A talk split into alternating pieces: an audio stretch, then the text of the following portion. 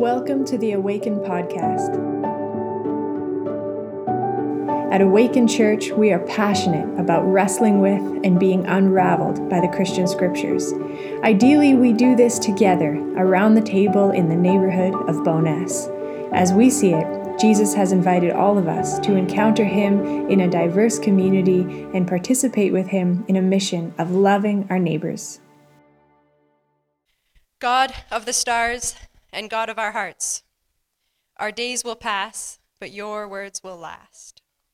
The earth might fade, but your words will last. Our memories might blur, but your words will last. The grass will wither, but your words will last. The sky could go dark, and your words would last. So as we listen today, help us hold on to what will last. Help us hold on to you. Help us to wait faithfully for that next world to join with ours, that we might be together again at home. Gratefully we pray. Amen. I begin uh, tonight with a poem by W S Merwin. It says, um, he writes, "Your absence has gone through me like thread through a needle. Everything I do is stitched with its color." So the question, um, I read this poem, I, I found it maybe like a decade ago, and I, I stumble upon it once in a while, sort of at random moments in my life, and it always kind of stops me in my tracks. Because I don't know about you, but I can feel that absence go through me when I read it. And I wonder, have you felt an absence go through you? Where do you feel it? The thread and the needles and all of the tiny stitches. What color is the thread? The longing, stay present to it. We, as uh, awakeners, commit to let that longing do its work within us. Your absence goes through me like thread through a needle. Everything I do is stitched with its color. We live in a time of quiet tragedies. Uh, we live in a time uh, where we all have a constant sense of being far from home. Chaos reigns across our T V screens, our social media feeds. We live in a time of loneliness, a time of fear of the other, of isolation, and feeling overwhelmed. Some of you, I know, have lost your hope, have lost touch with your childlike sense of wonder. You've quit believing that prayers can be answered, that change is possible, that the new world is on its way. You can go to the next slide, Darcy. It feels foolish to hope. It feels painful to have a dream. The only words that you know now are why bother, not anymore, it's no use. There's an absence that's gone through you like thread through a needle. Words like perhaps, maybe, suppose have gone from your vocabulary. And that is what Advent is for. Advent is the season for what ifs. For the perhaps, for the possiblies. And here you all are in this old church building. I'm um, in person, and many of you also on Zoom. Some of you for the first time in a long time, and all of us on the first Sunday of Advent in twenty twenty-one. Some part of you knew before coming that tonight would be a night for dreaming, a night for longing, a night for wonder. Tonight, we stand between worlds, and the veil is thin. When people talk of the world in religious settings, like church, it's sometimes talk about the end times. And I'm not going to lie, tonight will be no exception. But if you're like me these past five years, you've heard a lot of theories and speculations about the end times. Every time there's an election in the U S A, a whole bunch of people I love are convinced it's the end of the world. Hillary Clinton almost won an election, end of the world. Donald Trump lost the next election, end of the world. covid nineteen, end of the world. Mandatory vaccinations, variants, end of the world. Climate change, literally, the world is ending. There's a house for sale beside me on sixty-ninth street that is seven hundred square feet, built in the sixties, has not been renovated, on the market right now for half a million dollars. End of the world. It's easy to look around at our dysfunctional politics endemic racism, the unbalanced distribution of wealth, climate change, and the endless feed of bad news, and become overwhelmed and then disengaged. Some days it's all too much, and part of me wants to crumple the remaining bits of my faith, hope, and love into a tiny white ball, toss it into the bin, and walk the other way. It's like being homesick for a world that I'm not sure exists. It's like some inner part of myself is searching frantically and frenetically for something to help me disengage. There's a Christian author, a theologian, and activist named Christina Cleveland who I really like. She has a new book coming out this year called God is a Black Woman. And she wrote recently that hopelessness is actually a privilege. She says that those who live comfortably and relatively at ease have the luxury of feeling despair or choosing to disengage. And she encourages, quite provocatively, um, Christian folks to look to those who are being actively oppressed or connected intimately with systemic suffering and notice the way they seem to have the greatest capacity and, in a sense, the most urgency for hope and compassion. A mother with a sick child never stops hoping and praying. A father with an incarcerated son never stops advocating, hoping, longing for release. And this is why some days my hope hangs entirely from a Roman crucifix. There must be a God, and that God must be a free and lively agent in our world, and that God must have a great capacity for compassion and hope. There must be a God who's familiar with suffering. And this God must truly, when I look around, never stop hoping, dreaming, longing, searching like a widow for a lost coin, never stopping even once until it's found. uh, you can go to the next slide, I believe. There's a text in Isaiah forty-two uh, that haunts me, and I, I think of it every Advent, um, where God uh, is speaking and God um, presents God's self as a woman in labor. And I'm not sure if you've ever watched um, a woman give birth, but there's something that happens. I'm looking at Kim, who was a, a midwife in another life, um, where suddenly your body takes over and there's nothing any force in the whole universe could do to stop what has begun. And God knows this sensation. And in Isaiah forty-two, verse fourteen, he writes, he says, she says, I've kept still for a very long time. I've been silent and restrained myself, but now, like a woman in labor, I will roar, I will pant, and I will gasp. The new world is on its way. Bryn and Adriana just read moments ago from the prophet Jeremiah, the days are surely coming, says the Lord, when I will remember the promises I made. And when I hear those verses, I hear those ancient words, I know in my bones the new world is on its way. Keep breathing, keep pushing. The new world surely is almost here. So speaking of anticipating the new world, there's a text in Luke twenty-one, which is our text uh, for this evening. You can uh, go to it on the screen here. It's a very peculiar text that I don't know if this sort of text has been preached at Awaken before, but here we are. Um, if you can't read it, it's okay, I'll read it to you. Luke twenty-one, verse twenty-five, near the end of Jesus' life, he's warning of the end of the current world order. He says, there will be signs in the sun, moon, and stars. On the earth there will be dismay among nations in their confusion over the roaring of the sea and the surging waves. The planets and other heavenly bodies will be shaken, causing people to faint from fear and foreboding of what is coming upon the world. They will see the human one coming on a cloud with great power and great splendor. Now, when these things begin to happen, he says, stand up straight and raise your heads, because your redemption is near. And then Jesus told them this parable. Look at the fig tree and all the trees. When they sprout leaves, you can see for yourselves and know that summer is near. In the same way, when you see these things happening, you know that God's kingdom is near. I assure you, this generation won't pass away until everything has happened. Heaven and earth will pass away, but my words will not. Take care. This is the part that gets me. Take care that your hearts aren't dulled by careless living, drunkenness, and the anxieties of day-to-day life. Don't let the day fall upon you unexpectedly like a trap.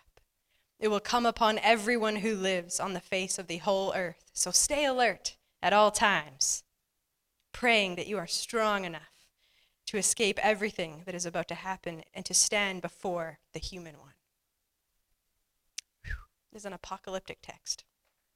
In Adam Ayer's notes about what stood out to him in this text, he wrote, "What is curiously hopeful to me is that these warnings are not coming from a distant God through prophets of old.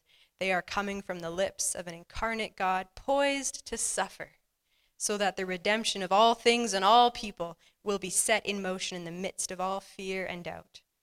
Jesus didn't speak these words from the other side. He spoke them right here in the midst of this hurting world, and yet he speaks of the sun and the moon and the stars.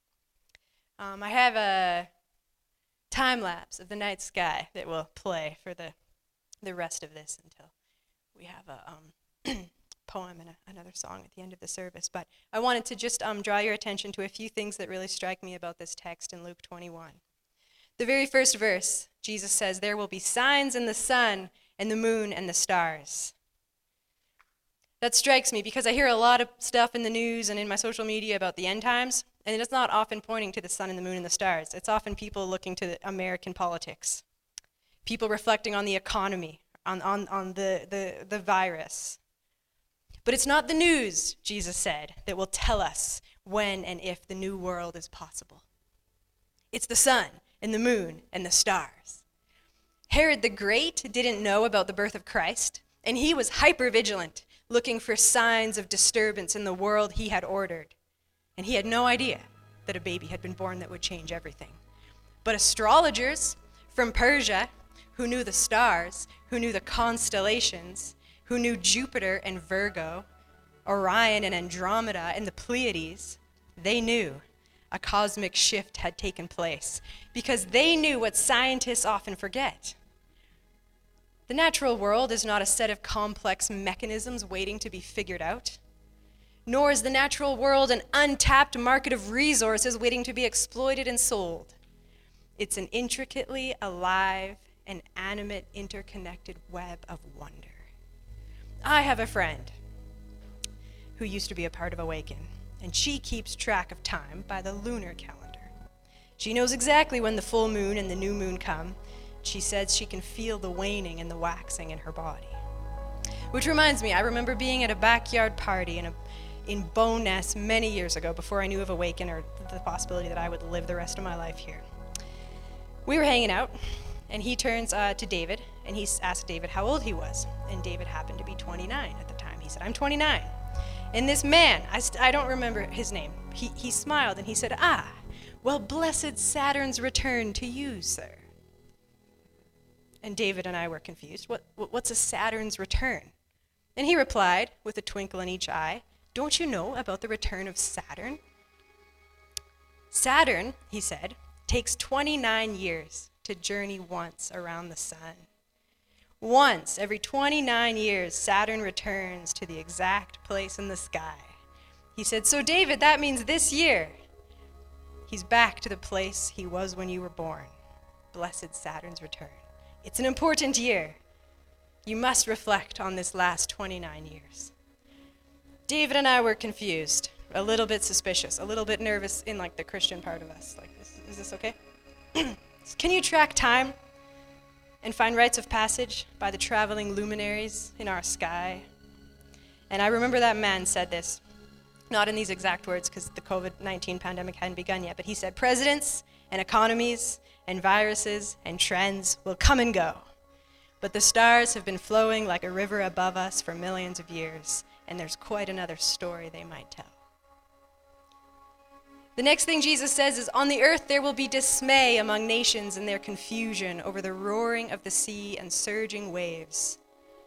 The light from our screens seemed to deaden our senses to the natural world. The earth is so small, so fragile in the grand scheme of things. How quickly we are tossed to and fro on the waves of dismay and despair. The first sign, if you remember in the book of Genesis, that God offers to anyone in the holy text is the sign of a rainbow, an assurance in the sky that though the storms may come, the earth will never again be overcome. The planets and other heavenly bodies will be shaken, Jesus says, causing people to faint from fear and foreboding of what is coming upon this world. It's a prophecy of violent ends to violent systems. I reflect at Christmas time, as all of us should, that some people, often those at the bottom of the food chain, the ones who make our clothes, the ones who harvest our vegetables, the ones who clean the office after hours, they know what it is to faint with fear. But then there are those at the top who seem to always rest at ease without fretting much. They seem to have enough of a buffer that no disaster could truly shake their sense of security. And it gives me goosebumps to hear Jesus warn us of the day when that system will be reversed. There's something coming upon the world, Jesus says. And I imagine even Elon Musk won't be able to escape it with his starship. Jeff Bezos won't flee from it with his blue origin. The earth isn't just the origin. Jesus says it's our final destination.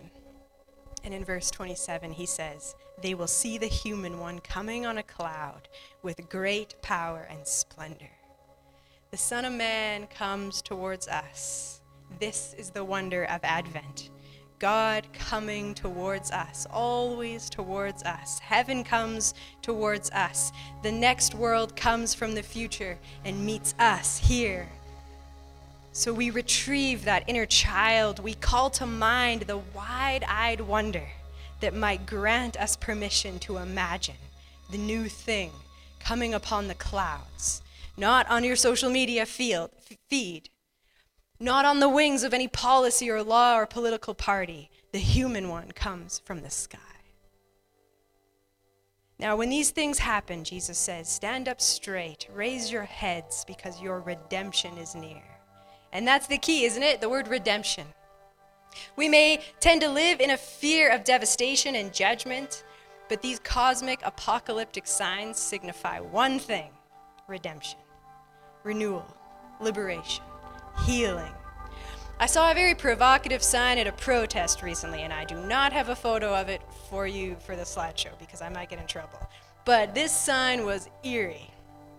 It was a woman sitting on a birthing stool with her knees open wide and her face scrunched in labor pains, and being birthed from her body was the earth. And the sign read, "The new world is on its way. Keep breathing, keep pushing." And I immediately called to mind the words of Isaiah forty-two. "I've kept still for a very long time. I've been silent and restrained myself, but now, like a woman in labor, I will roar, I will pant, I will gasp. The new world is on its way." And so, we're called to stay alert, to be present to the labor pains, to stay grounded in hope, rooted in wonder, firmly committed to keep breathing, keep pushing. And I acknowledge these nights are long. This old world is weary and wounded, but we persist, pressed but not crushed, falling but not faltering, breaking through, never breaking apart. If the Advent story tells us anything, it's that escaping the feelings of being very much alive and present to this body and this bodily longing is not the hope we have. The incarnation is a story of becoming embodied, human again, present again to the longing. In Europe, I have a photo for this, so the awkward transition from the star video. In Europe, if you've ever been there, and this is probably also in Eastern Canada, but not in Alberta, because Alberta is a very young uh, place. But if you've ever been there and toured the countryside in Europe, you may have noticed something strange um, about the old churches. I have a photo here. And some of you, um, if you grew up evangelical and you toured Europe and noticed this, you probably even found it a bit creepy. You have to walk through the graveyard to get into the church. Old headstones, some hundreds of years old. Slabs of ancient concrete, moss covered and cracked as if losing a silent battle against the soil that seeks to slowly suck everything into itself. And inside the church, if you got to go inside and tour, you may have even noticed old bones of saints in the walls, behind glass, or under the floorboards beneath you. Relics, they're called. Bits and pieces of the holy ones who've passed over from this world into the next. The theology of this practice is actually quite simple and wildly biblical. The theology of this practice, um, Christians used to bury their dead in the churchyard because they believed that the church is the community who gathers with and within the great cloud of witnesses to wait together with the living and the dead for that great day when the next world would break through. We call it the day of resurrection, the great day of the Lord, when the holy ones of the past come to us from the future, the new world. The next world joins us in our gathering. They used to believe that when we sing together, and when we serve together, and when we weep and pray together, that those who've passed over to the next world join in our singing and pray with us and wait with us for that great day when the new world would join and overshadow this one, weary and wounded. So a church is at once very ancient, like a graveyard, and yet we believe that those old bones don't belong to the past. They belong to the future.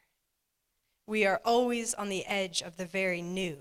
The prophet Isaiah says over and over and over, forget the former things, behold, I'm doing a new thing.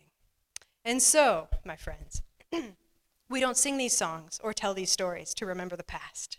We don't do Advent every year because it's a good way to remember an old story. It isn't about retrieving the past or preserving a tradition. This is us summoning the future, calling forth with trembling voices from within the depths of our true longing for that next world to come and meet us here. This is the time of Advent, when we renew our commitment to impatience, when we recommit ourselves to hope, when we tap into that longing for home together. Now, there's a text in uh, First Thessalonians chapter three, Uh, that was assigned as, as part of this series, and this is the, the way Paul says we should do this. How should we summon the future? How should we wait for that uh, new world? Um, Paul says um, to this community, and, and the, the community in, in Thessalonica is really unique. Um, they were familiar with the absence that cuts through like thread through a needle. Members of the Thessalonian church were beginning to die, Uh, and that was causing a great sorrow in the community because they had really believed um, with every fiber of their being that the new world would be born before the end of their time in this world. And so some began to be overcome with despair, and Paul's letter was an attempt to encourage them in the wait. In First Thessalonians three, he writes, "How can we thank God enough for you, given all the joy we have because of you before our God? Night and day we pray more than ever to see all of you in person and to complete whatever you still need for your faith. Now may our God and Father himself and our Lord Jesus guide us on our way back to you. May the Lord cause you to increase and enrich your love for each other, for everyone in the same way as we also love you. May the love cause your hearts to be strengthened, to be blameless in holiness before our God and Father when our Lord Jesus comes with all his holy ones." The hope Paul seems to speak of makes a little more sense, perhaps, than Jesus's in Luke twenty-one. Cosmic intrusions uh, maybe aren't as hopeful and, you know, tangible as Paul's um, words about love. He's encouraged by the love of the church. He's encouraged by their love and longing for one another. He's encouraged by their good memories of each other, and he believes that they live out their redemption. Um, uh, uh, we know, sorry, that that church lived in a world not so different than ours today. It was a world of discouragement, a world of bad news. And yet, in the midst of suffering, Paul points to God in Christ as the true source of joy, community, intimacy, and love. And this love is the thing that strengthens us as we wait, so that we might wait faithfully. This love is what holds us together, stitches us together like a needle and thread, red thread, strong and true. Both Paul and Jesus are longing for the church family to remain faithful amid persecution and hardship and upheaval. Jesus' incarnation was timed as the blossoming leaves on the fig tree, so that we might know not just that our future hopes of redemption and new creation um, are secured in, in the future, but that we might know those joys in the present moment.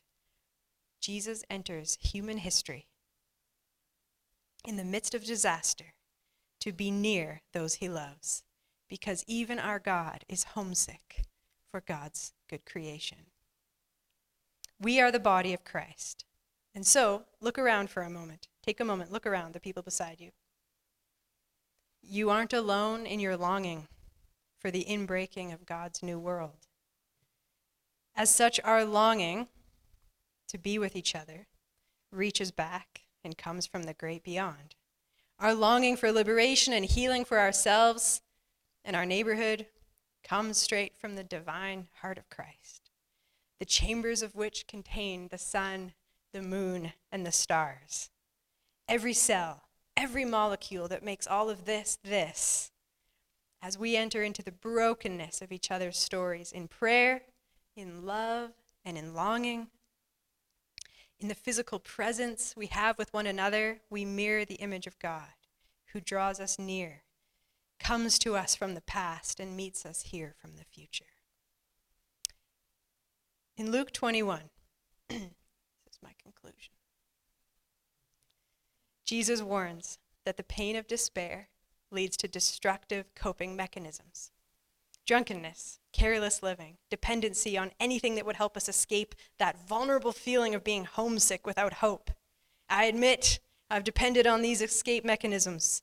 There are many. Online shopping feels great. Video games, the soul-sucking vacuum of despair known as the Instagram feed. A new diet, another gin and tonic. Anything to take the edge off, to give me a momentary sense of peace about my resignation to despair. But Paul knows this temptation, and he encourages us gently that the only way to stay present to the longing is to increase and enrich our love for one another, that we'd let that love cause our hearts to be strengthened, blameless in holiness, so that we would be ready for that great day when Christ, our lowly brother, would come to us from the next world, bringing all of heaven with him. So scream into the night if you must. And perhaps that's exactly what we ought to do. Are you still coming? Is change still on its way? Have you forgotten about us? Dare to feel impatient once again.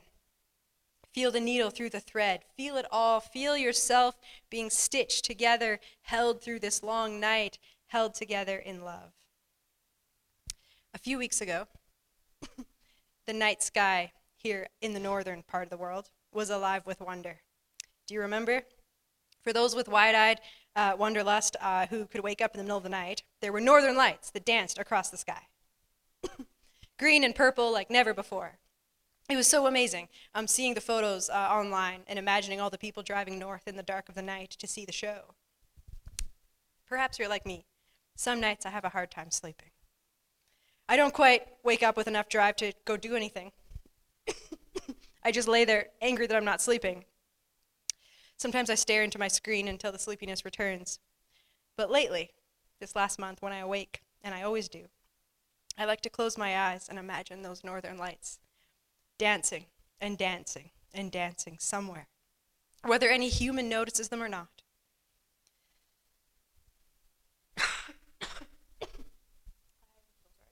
It's because I'm talking too much. I imagine Saturn on his twenty-nine-year journey around the sun. I think of Orion and the Pleiades. I think of my own body riding through the galaxy on this planet. And I remember that we are being held together in a delicate balance by something, something that dances and dares to stay awake, something, someone with a heart that feels it all, the joy and the sorrow, longing for home. So I'd like to read a poem procured by beloved Anna. A poem called Homesickness by Reverend Sarah Speed. And at the end of this poem, Anna's going to sing a special song at the, to end our service. The poem goes like this. How do you describe homesickness to a child? You don't. They know. Children know the feeling of being away from home. It's fear dipped in loneliness. That what if I've been forgotten sonnet, or the what if I can't go back refrain. Even a healthy, scrubbed clean, showered with love child knows that the love of home, the longing of home. But if I had to, if I had to describe the aching feeling, I would say, homesickness is when longing and grief wrap themselves around you like a blanket. It's the door to comfort thrown open. It's an eye on the horizon for what could be, and the only way out is to keep walking, keep dreaming, keep looking for signs that will point you back home. And if you tell that to a child, you just may realize that a part of your own spirit has shoes on and has always been walking, always been dreaming for the home that could be. The door to comfort has been blown open. Tell God I'm homesick. I'm on my way.